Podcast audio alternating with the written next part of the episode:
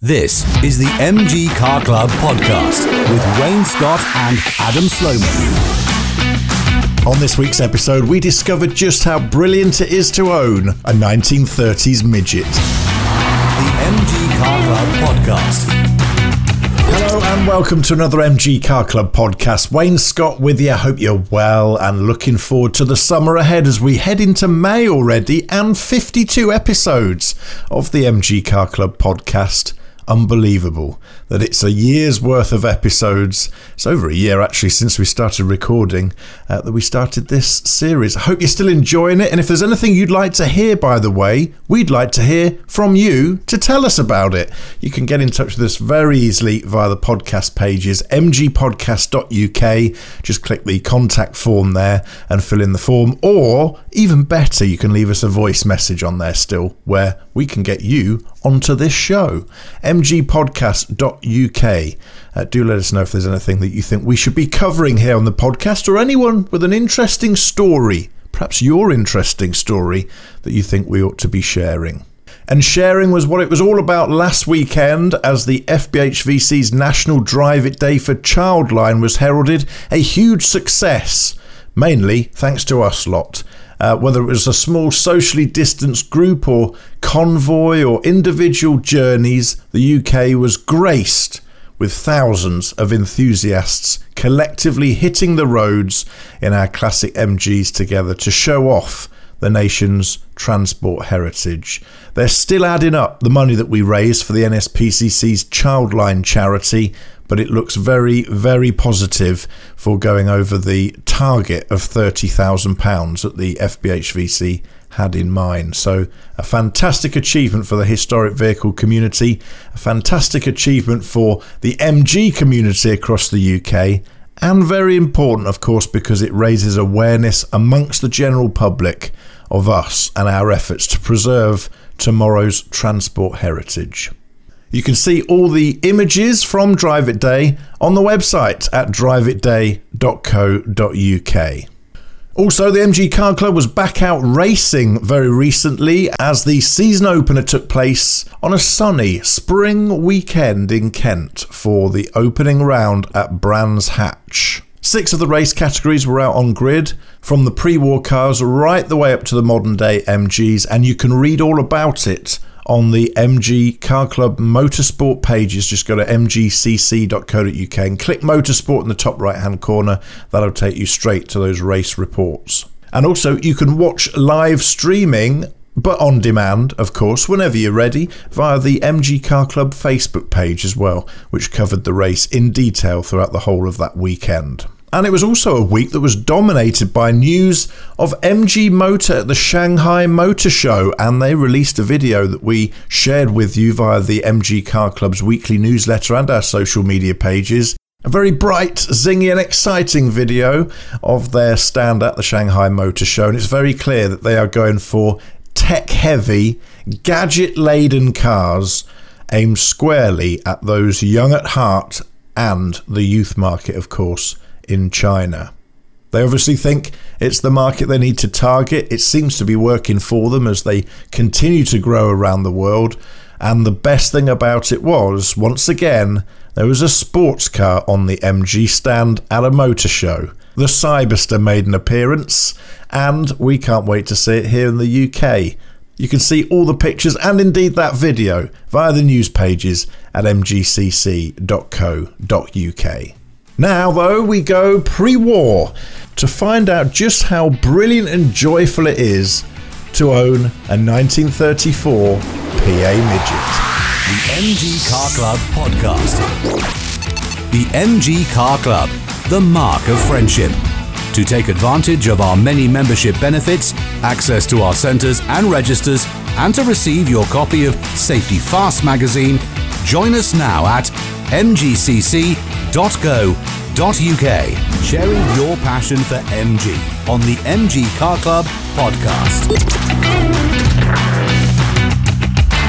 Well, a testament to the variety of models that the MG Car Club offers car enthusiasts is really lined up in our podcast today. Looking over the past few episodes, we have covered the MGZ celebrating their 20th anniversary this year. We've covered MG Midgets and other cars sprinting and hill climbing at Curborough.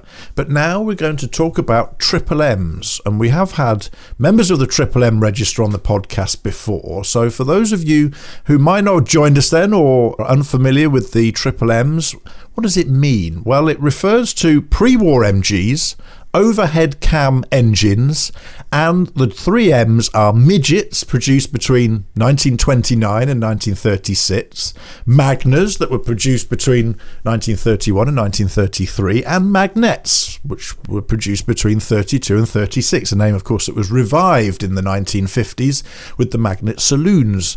Uh, but uh, we're not talking about them right now. We're talking about pre war cars and an exciting Triple M event as well that you can get involved with and to tell us all about it and to talk us through his own MG ownership journey is Tony Richards. Hi, Tony. Hello, nice to see you again, Ryan. Good to have you on the podcast and good to be talking to a member of the Triple M register in the MG Car Club. You are a vintage MG aficionado, I'm thinking. You've owned not just one of them. Talk us through how you first got interested in MGs. Well, it was a fascinating story. I, I, I was looking for an Austin 7 uh, and uh, the family said, uh, daughter, son, and wife said, um, no, uh, no, we're not going to be seeing one of those. And I found this little MG M type uh, and uh, took Ruth to see it. And she said, hmm, yeah, I think we could, I think I could go for that. And that was a start of a journey going back to 2014, um, which we thoroughly enjoyed. And we, we bought it and it was needed some sorting out, which uh, fortunately I've got a good friend in in Harvey, not far from us, called Andy King, who helped us uh, correct some of the issues with it. But once we did that, it was amazing. We went on tours in uh, Northern Ireland, Cornwall, um, and Lincoln in it, uh, driving there and back as well apart from Cornwall, we did take an exception on that one. Um, but yeah, it was great fun, and we've compete. We took it down to pre-war Prescott, uh, where uh, both myself and Ruth uh, drove it up the hill.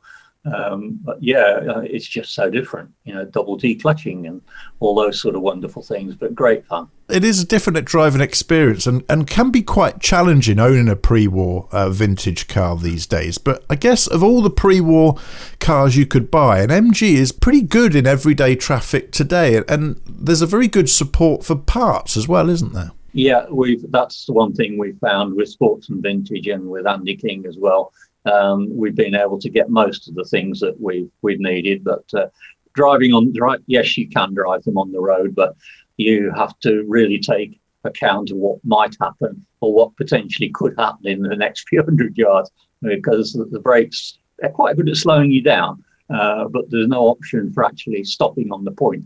Uh, so you have to have, have, an awful lot of anticipation. Defensive driving is probably the best description. Um, but moving on to the MGPA, which we, we now have, uh, it really, I can only compare it to the age of when the computers were in being. It's it's not just a, a small incremental change. In those days, from 1932 to 1934, there were step changes. Uh, you know, the PA uh, is starting to become a, a classic, almost a, a classic car. Um, still got all the interest of driving it brakes are better, but um, yeah, it, it, you sit in it, not on it. but uh, it's a more capable touring car. Um, so, uh, and now we fitted the 950 or upgraded to a 950 engine. It, it's reasonably competent in modern traffic. Well, this is the thing, isn't it? The PA was the start really of their development of these cars into real rugged sports cars. And this is Cecil Kimber's era this is before um, he left MG this is pre-war. This is when he was developing this car out of being a special bodied Morris into a sports car that would take the world by storm. And one of the ways that they did that of course was through trialing um, and PAs and PBs especially that made up the cream cracker cars uh, yep. were tested very extensively in trialing and you can feel that DNA in them. They are rugged. They look delicate, but they can take a good beating, can't they? well, uh, I have to say, um, having been involved with classic cars for many, many years, uh, I can't believe that this thing happily revs to 5,000 RPM. Uh, indeed, it becomes necessary on some of the hills to do that. Um, and uh, yeah, as you say, you can. It, it's a, it's actually a, a, very incredibly reliable car, uh, and as you say, equally easy to maintain. But handling, uh, yeah, you know, at 60 miles an hour, perhaps I'm getting older and more nervous these days. But uh, 60 is quite exciting. In fact, uh, my son he drives the um, Honda powered Lotus Elise, and he reckons driving the M Type and the PA at 50 to 60 miles an hour is equivalent to flat out in a Lotus Elise, which probably is what makes them so attractive is that you can actually have a lot of driving fun um, in at legal speeds and much lower speeds uh, than in the, the later cars. It's very easy to see, isn't it, when you get to drive these cars? And by the way, if you're listening to this podcast and you've never experienced a pre war MG, find a way of doing it through the MG Car Club because it is an incredible experience. And it's it's amazing to think that, you know, people use these cars as everyday transport, didn't they? Yeah, well, we do go shopping in it, um, and we do use it on a regular basis. We, when we go walking, we take it with us, and uh, we even commute to our children in Manchester uh, and uh, Crick, which is about what 90 and 50 miles. And in fact, only last week we went down to Daventry in it, which for us is a is uh, nearly a 150 mile round trip in a day. So yeah, you know, we do use it. Perhaps we try and avoid the motorways during the busy days um, because we can only cruise really sensibly about 50, 55 miles an hour. Uh, but yeah, on the side roads, that's adequate for most of the road going speeds. But yeah, so it does get used. We did last year, well, not last year, the year before, in a normal year, we will do between sort of upwards of 3,000, 4,000 miles in it, which is, I know, is not usual for most uh, vintage car owners. I mean, it's easy to see, isn't it, that just how those cars made MG a brand that became a household name in the 1930s. And these were the cars, of course, that American servicemen were buying up when they came to serve in Britain during the Second World War. They were relatively cheap by then, um, if you could get your hands on one. And they didn't have sports cars like this in America, these little dinky, rugged sports cars. And this was really the beginning. It paved the way for this export market of British sports cars to America, didn't it? It captured their imagination, and it's easy to see why. Oh, absolutely. Um, they, they were, the, their cars were large. They generally don't handle that well. And here's this little thing that will buzz around the corners. Uh, and as I say, I can't say how many times that the, the driving experience is exhilarating um, because you, you've actually got to think what you're doing. Nothing happens by accident. Even changing gear, you've got to get the revs right. You've got to double declutch. Um, when you uh, negotiate a corner, uh, you've actually got to line up for the corner. You can't just point and turn. You've actually got to line the car up uh, ready to go around the corner if you want to maintain a, a reasonable speed in it. I mean, we, uh, as we said, we we do take it to pre-war Prescott, uh, which I, I can't. I, I, just cannot tell you anyone with an ounce of engineering in, uh, enthusiasm. It's a, just a wonderful day out to see all these pre-war cars lined up, uh, all going up the hill. And in fact, I drive it up. My wife drives it up in a reasonably spirited manner, uh, and uh, they handle they handle all right. Uh, you know, the uh, we uh, maybe not as fast as we could go up in a modern car, but having said that, the driving experience is equivalent. How did you learn to drive this car, Tony? Did it come naturally? Did you have to ah, sort of well, teach yourself, um, or we, we have some. Uh, you and I have some mutual old friends in the in the car in the car world. Mm-hmm. Uh, you, you, remember an old friend called Reg Bowler mm-hmm. who came over and gave me a little instruction, and a gentleman you mentioned just before we started doing this uh, discussion was uh, Dick Goody, or sort of came around, rallied around me and gave me a little bit of education on actually how to change gear, and my brother as well, who's older than me, by the way. Uh, but yes, uh, you, you, can't just get in it and go. As my son found out, much to his frustration, he thought, I can drive a car until he got in there. Uh, how do I get it to change gear? yeah, it's one of those things though. When you get it right, you get a real. The car gives you that feedback, doesn't it? And you, you get a real sense of almost achievement, actually, of of making the car feel smooth while you're driving it. Absolutely, and you don't get that little crunch in the gears, which mm. I still do get occasionally. But it's very nice when it just goes straight through, sweet as a nut. how do you how do you get what's the reception that you get from the public on the roads in one? Is it like one of frustration because they're queued up behind you, or do you feel like you get a warm welcome still on the roads? No, uh, we've we we've not really, providing you respectful, we've not really seen any frustration. But the the, the incredible thing is that the younger the children are, uh, you know, the hmm. teenagers down, they just love it. Wicked, cool, mate. Fantastic.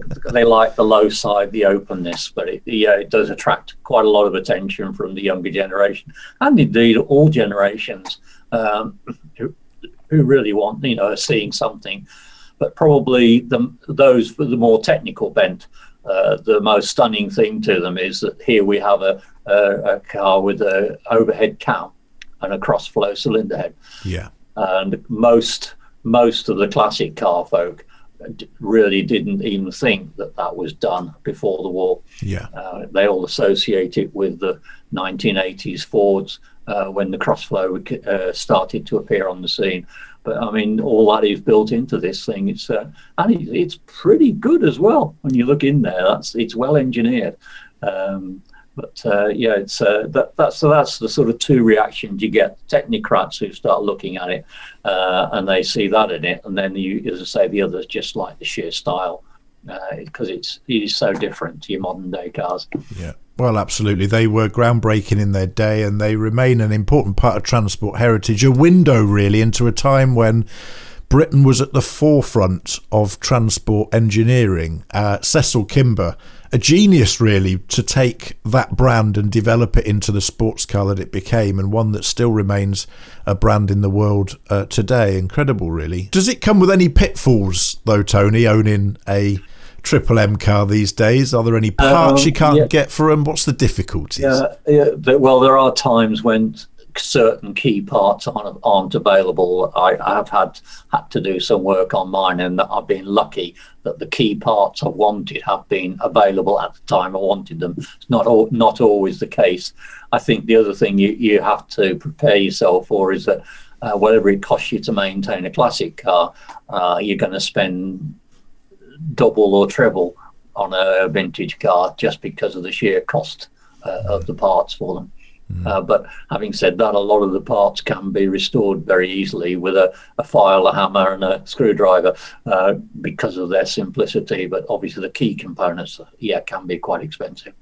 Well, the great thing is, of course, you have the MG Car Club and its Triple M register, and that is a great resource, isn't it? And a great group of people to help you through um, owning a car like that. I think I have one little story for you there is that uh, we went to uh, MG Live, uh, which, of course, you then realize that the MG car consists of many registers from vintage through Triple M to T type and so forth. But uh, anyway, my son went along with me because they do Lotus racing, of course, at the MG Live event, uh, which was his attraction. Anyway, we got there, arrived in the car, and uh, and this was in the M Type days, and uh, we got out, and Pete said he's never ever at any car club had such a warm welcome. I think it took us an hour and a quarter to get away from the car.